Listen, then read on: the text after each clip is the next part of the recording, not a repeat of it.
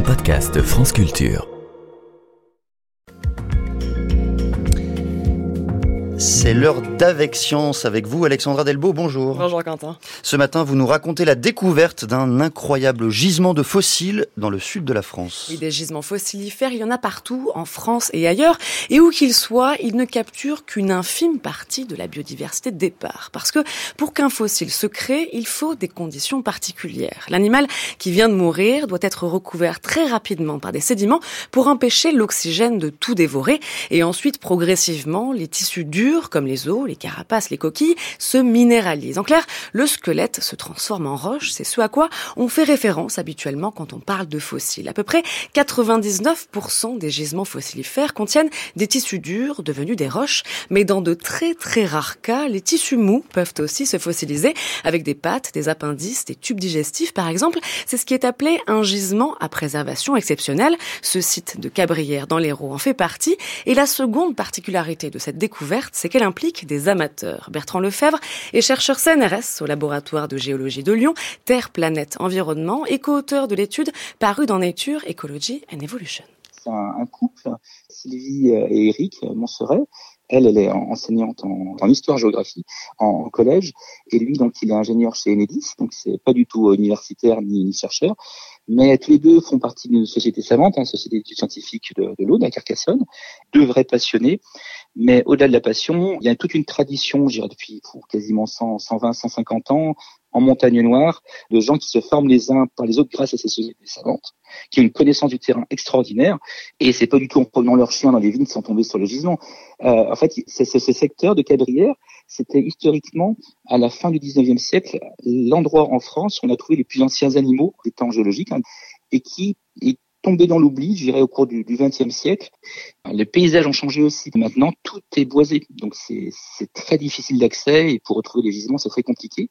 Et c'était un peu le challenge que s'était fixé euh, Eric et Sylvie, qui avaient accès donc, à tous les anciens documents. Ils ont pu retrouver des gisements. Et là, c'est tout le talent d'Eric et Sylvie d'avoir alerté donc la communauté scientifique quand ils ont trouvé des choses qui ressemblaient quand même à des choses vraiment bizarres qui normalement ne sont pas fossilisées. On sait que les animaux sont apparus il y a 540 millions d'années dans une période qu'on appelle le Cambrien. C'est à ce moment-là que les êtres vivants se sont dotés parfois d'un squelette. Et bien que cette période géologique soit très ancienne, très reculée, on dispose, et c'est assez paradoxal, de très nombreux gisements fossilifères, dont certains même à préservation exceptionnelle. Donc, on connaît bien ce qui se passe au tout début de l'histoire, quand les animaux apparaissent, mais après, on perd un peu le fil. On manque de matière pour suivre l'histoire évolutive des espèces. Et ce gisement fossilifère de l'héros, Alexandra, est un peu plus tardif, c'est ça? C'est exactement ça. De la période juste après le Cambrien, soit l'Ordovicien, autour de 470 millions d'années. À cette époque, les continents ne sont pas à la même place. Montpellier se trouvait à peu près au pôle sud, et donc le sud de la France, comme le reste de la planète, était peuplé d'animaux Parmi les animaux les, plus étonnants, on a ce qu'on appelle des lobopodes. Les lobopodes, ce sont des animaux qui ressemblent en gros à des, à des vers, mais avec des pattes, et qui possèdent des plaques sur le dos. Ces plaques peuvent être de simples plaques, ou parfois formées de, de grands piquants, euh, plus ou moins allongés. Ce groupe est à l'origine de tous les arthropodes qu'on connaît actuellement. Donc euh, aussi bien les crabes, les araignées que les limules. Et euh, c'est des animaux qui, quand ils ont été découverts, euh, initialement donc au Cambrien, posaient de vrais problèmes d'interprétation parce qu'on n'avait rien d'équivalent dans la nature actuelle. Et l'espèce la plus emblématique, s'appelle Hallucigenia. les, les, collègues étaient assez perplexes parce qu'ils ne savaient pas si l'animal marchait sur des, des, pattes molles avec des piquants vers le haut ou inversement s'il marchait sur des échasses et des espèces de tubes euh, sur son dos.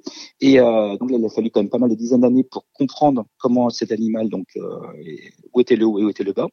Donc ça, c'est des animaux complètement étonnants euh, qu'on ne connaissait qu'au Cambrien et dont on a pas mal de représentants maintenant sur le, site de Cabrières. Il y a plein d'autres animaux comme ça très étonnants. Il y a des groupes d'éponges très primitives, il y a des vers et tous ces animaux, euh, on, les retrouve euh, à, la fois dans le Cambrien et au début de l'Ordovicien maintenant. Ce site de Cabrières et ses fossiles bizarres à tissu mou nous offre donc un pont entre deux périodes géologiques et permet de mieux comprendre la diversité des espèces juste après l'apparition des premiers animaux. Et c'est aussi un merveilleux exemple de collaboration entre amateurs et académiques. Et l'histoire ne s'arrête pas là puisque ce n'est que le début de la fouille. Il faut à présent extraire, niveau par niveau, ces faunes marines pour espérer découvrir de nouveaux spécimens, voire de nouvelles espèces. Merci beaucoup Alexandra Delbo. Vous pouvez retrouver le podcast d'avec sur l'application Radio France et sur le site de France Culture.